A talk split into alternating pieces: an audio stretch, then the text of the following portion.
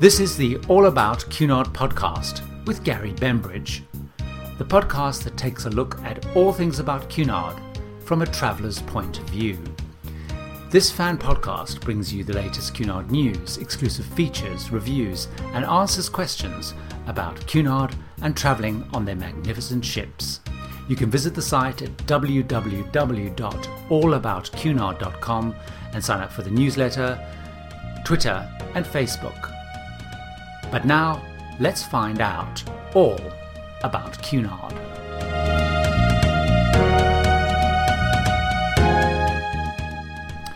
Well, hello and welcome to this, the eighth of the All About Cunard podcast series. On the podcast today, we're going to be doing a Q&A feature and I'm going to take a couple of questions that either I've been sent or I have seen being asked quite a lot. Uh, I have quite a few questions. So thanks to all of you who've sent me questions either by email or you've asked things on Twitter or via the Facebook page. Remember, links for all those you can find on the blog at www.allaboutcunard.com.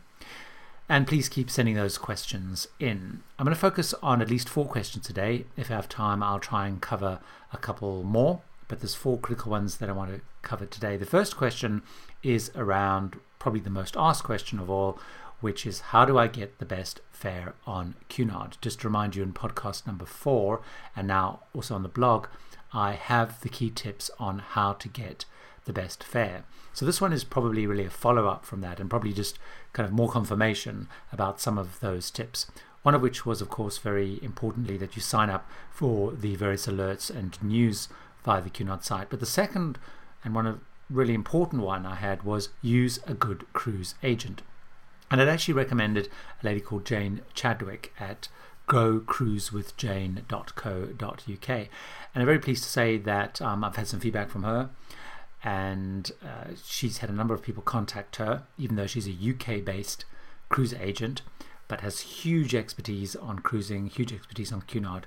Uh, someone who's not Europe based, although uh, Jane, as a cruise agent, is UK based, contacted her and Jane was able to not only get her a great deal, but get her a great deal which is going to save her quite a lot on the fare compared to fares in her home country. She also managed to make sure that all of her past passenger benefits were retained, so she gets all her various status levels.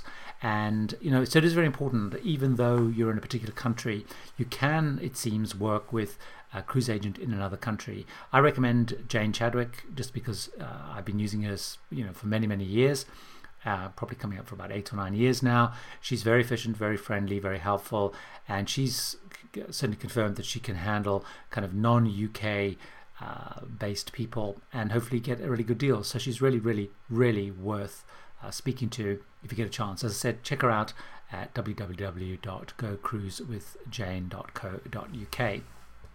So that's a tip. Um, and of course, if you have any other great tips about how to get the best fare, please pass them on to me because you know they will be uh, very welcome and I will add them into the podcast because it is still the most asked question. One of the things that I had mentioned, by the way, on the blog was about if you're a frequent traveler, Cunard do give discounts on certain cruises. Uh, they, they seem to have put that a little bit into hold because of the Vantage fares process. So it'll be interesting to see as they start to release more of the details of the 2014 cruises, which are of course going to be covered by Vantage fares, whether they still allocate on top of that certain uh, extra discounts for frequent travelers. However, still being a frequent traveler and being a member of the, the World Club is very important because you get other benefits like the uh, discount on internet, uh, savings on buying on board and, and extra onboard credit and stuff like that. So that was the question, the first question that I wanted uh, to cover. The second question was one that I kind of had asked myself, but uh, had popped up is on the uh, last few days. Cunard announced a new cruise that is going to happen in October, October the 17th. It's a two day cruise leaving from Southampton, going to Zeebrugge or Bruges, which is the closest sort of main city. And the question was, why on earth are they announcing a cruise for just over a month's time now? So clearly something was going on. So did a bit of work and found another question, which was, why has my cruise in April been cancelled? And basically, what it is all about is the Queen Victoria is going to be taken out of service uh, from the 3rd of October. It needs some very important repairs, and they are cancelling a cruise. So, as I said, they have a problem. The Queen Victoria has a problem with their propulsion service, and that means they can't maintain the speed that they need to meet their various cruise commitments and various ports of call. And I've had some reports that people who are on the cruise are finding that uh, they're either getting to some ports a little bit later or they're going to slightly different ports because the ship just can't you know keep up the pace keep up the speed until they get the repairs done so they've cancelled a cruise which was called the adriatic discovery which was due to leave Southampton on the 3rd of October. It's going to go into the dry dock and the shipyards that, that Cunard uses in Germany to make repairs. I'm guessing that the short cruise they've announced on the 17th of October will be basically a run to really check if the ship is all ship shape. I think the reason that they're doing it right now is not only because they need to get it fixed so they can you know meet their various commitments in terms of schedules, but also the Queen Victoria is due to cross the Atlantic and head down to the Caribbean for the Caribbean winter season. The winter season, obviously, being winter in, in Europe and the very busy and popular Caribbean season. And I'm guessing that Cunard needed to make sure that they'd got the ship fixed and ready, not only to make that long journey across the Atlantic to the Caribbean, but also it's going to be very far away from its home port and very far away, of course, from the dry dock in Germany. So I'm guessing that's also why they've had to had to do that. Cunard have sent out uh, a message uh, yesterday as I record this to people affected by it, obviously apologizing, stressing that it's a propulsion issue. It's not a safety issue, it's just the ship cannot go as fast as it can, but there's no risk to any, any passengers. But they do need to take the ship out of service so that Adriatic Discovery Voyage V224 on the 3rd of October is cancelled. And what they've offered passengers on board uh, or due to board that is either a full refund, um, a credit uh, to be used at a later date, um, uh, or you can try and rebook and allocate that against um, some other cruises they've got going. But of course, you know, a lot of people are very disappointed and very unhappy because obviously people have taken that time uh, off work, they've made various arrangements, of course, they're excited for it. So that's quite dramatic, it must be quite important. But the Queen Victoria is disappearing out of service for a couple of weeks on the 3rd of October. Now, if you are UK based or Europe based, though that two day cruise on the 17th of October is worth taking a look at if you move very quickly. The prices are very reasonable. An inside cabin is about £150, which is about under $300. A Queen's Grill starts at uh, a couple of hundred pounds, about five hundred dollars. I worked out. So it's it's also a very very attractive pricing if you do have the the time. It's the middle of the week, so it's not a deal. You obviously need to be kind of in the UK or based, but it really is worth looking at. But fairly dramatic story: Queen Victoria being taken out of service. So now the third question that I'm going to deal with is what is the best way to get off the ship, or another way that the question often gets asked is what's the quickest way to get off the ship? And definitely, I think the answer to that is is you can, of course, travel in a Queen's Grill cabin, sort of a Q1 to Q4, especially. They get priority disembarkation. They can normally go as soon as the ship is cleared, wherever they are, whether in Southampton or Brooklyn, New York, or wherever the, the, the cruise is terminating they would always get priority as soon as the ship's cleared, which can be anywhere between sort of half an hour to an hour after sort of proper docking and, and, and everything uh, going. But there is a very, very good way, which is self disembarkation. And basically, what that means is you carry all of your own bags off the ship. And what normally happens is uh, from the time that the ship is cleared and passengers can start leaving, the Queen's Grill passengers, as I said, normally Q1 to Q4 are the first off. Uh, you then, if you're going to have elected for self disembarkation, you can start leaving at any time from then onwards. And it's very important to stress that it's any time from then onwards. Now, one of the challenges, depending on what grade you're, you're covering, is you could be on the ship waiting to get off the ship until you know quite a few hours after the ship has docked. So that could be anything up to 10, 10.30, uh, sometimes assuming the ship is docked at sort of 7, 7.30. You have to be out of your cabin by eight o'clock. Sometimes it's eight thirty. So you've got quite a lot of hanging around to do. Uh, you know, and and obviously a lot of the things on the ship are closed, so there's just a lot of hanging around. You're eager to get off. So self disembarkation is is really interesting.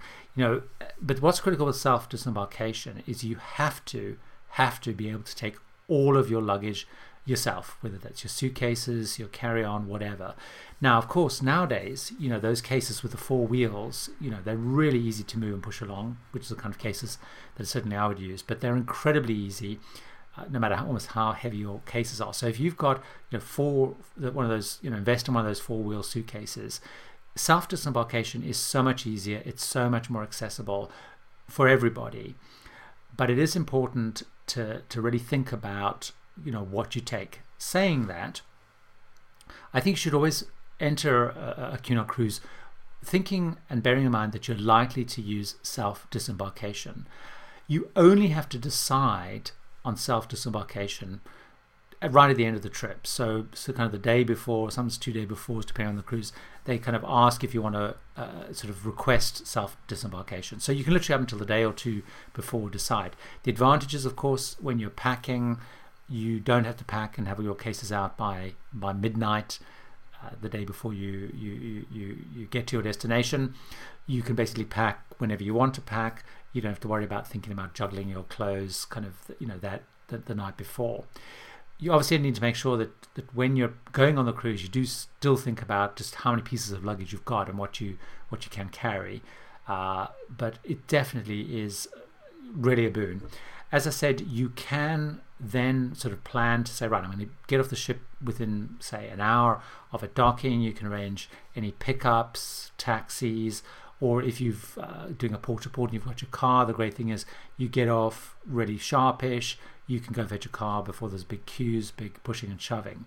Saying that, one of the watchouts is if you're on one of those short three or four night taster cruises, of which Cunard do quite a few, most cruise lines do quite a few many, many, many, many people go for self disembarkation. And I found actually that on the short three or night uh, taster cruises, that self disembarkation becomes a little bit crazy. I guess it's because guests have much less luggage, they've got much more carry on. And you know it's been crazy in terms of the, the people pushing and shoving to get off at self disembarkation. However, on any cruises of sort of seven days, 14 days, or longer, much less people seem to elect for self disembarkation.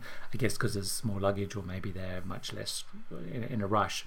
But you do need to bear in mind you ha- you're going to have to leave your cabin at about 8 o'clock in the morning. As I said, sometimes they push it to 8.30 in the morning to give the stewards time to clean your cabin, get ready so people can actually embark early. You know, we all want to embark early, so it means people disembarking have to get off early. Breakfast tends to run much earlier, so you'll find breakfast will run often from six o'clock till eight o'clock in the morning. You know, so basically you've got to be at your cabin anyway. So if you can self disembark pretty much around about that time, it, it's a great boon. It saves you kind of hanging around. You do have to watch very carefully, of course, just how much you take. But definitely the quickest, uh, the, the the in some ways I think the easiest way of getting off, is with self disembarkation. As soon as they open the gangway you make the announcements, you can go but you don't have to go. You can still take your time, uh, potter around, have a cup of tea, you know, whatever, and leave in your own pace. It's kind of, for me, the best of all worlds. If that doesn't appeal to you, the other thing, though, worth looking at is often uh, coach transfers or other transfers that Cunard are all organizing, particularly they depart fairly early. So if you've got a train or, or a plane or something to catch, the other people who will disembark fairly sharpish are people on a Cunard booked uh, transfer. So that's another thing worth looking at, but definitely self disembarkation is the way to go. And so my fourth question is really related to the Queen Mary 2. Just as a bit of background, the Queen Mary 2 in 2014 will be 10 years old. It's, it's actually quite remarkable. The ship was christened by Queen Elizabeth II on the 8th of January 2004. Her maiden voyage left Southampton. There was big fireworks, lots of celebrations, heading for Fort Lauderdale. The maiden voyage in 2004 was two weeks long.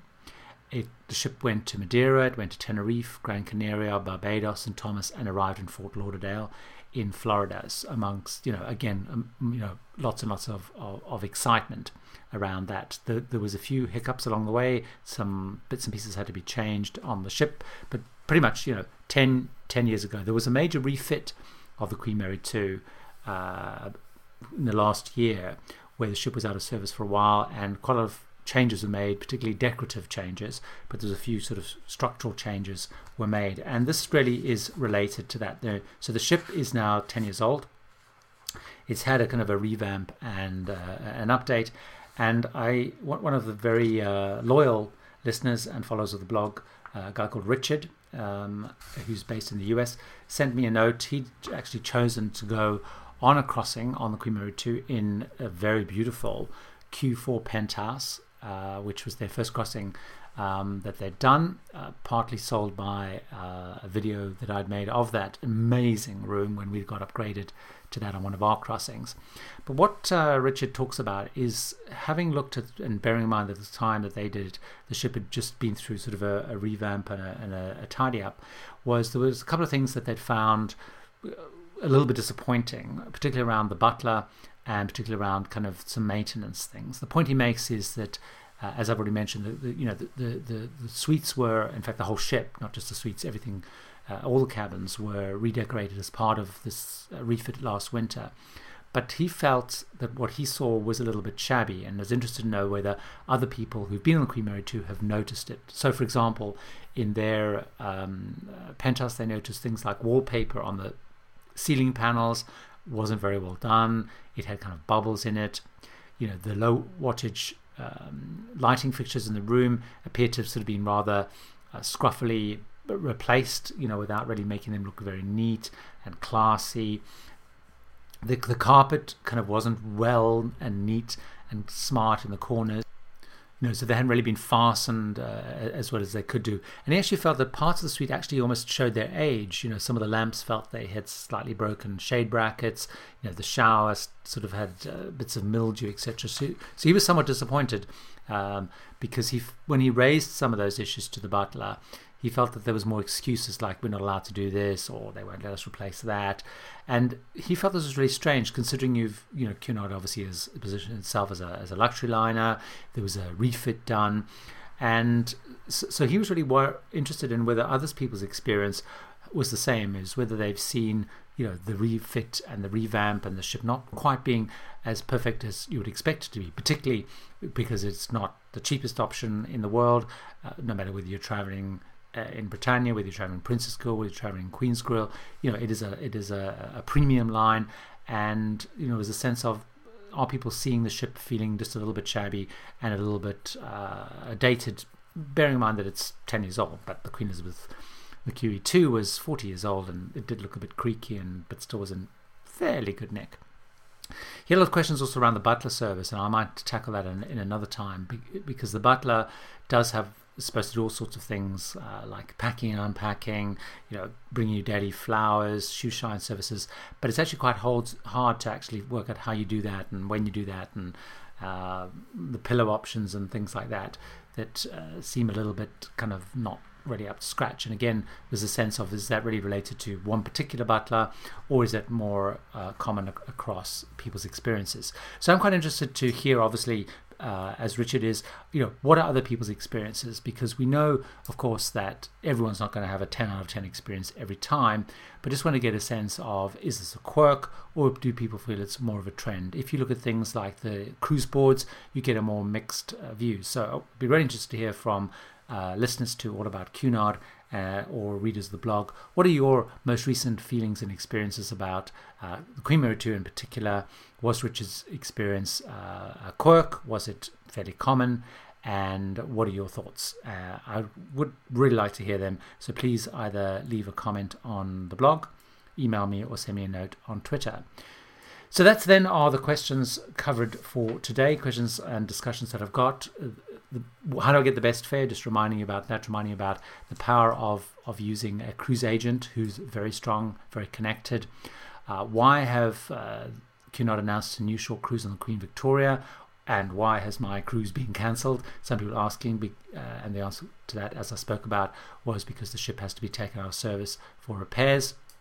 The fastest way and best way to get off the ship and I spoke about self disembarkation, and how do people feel the Queen Mary 2 is stacking up as she heads towards her 10th birthday.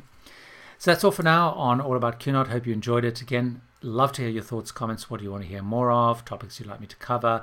And you can get all those contact details via the site. So until next time, here's to fantastic cruising, and especially if it's on Cunard.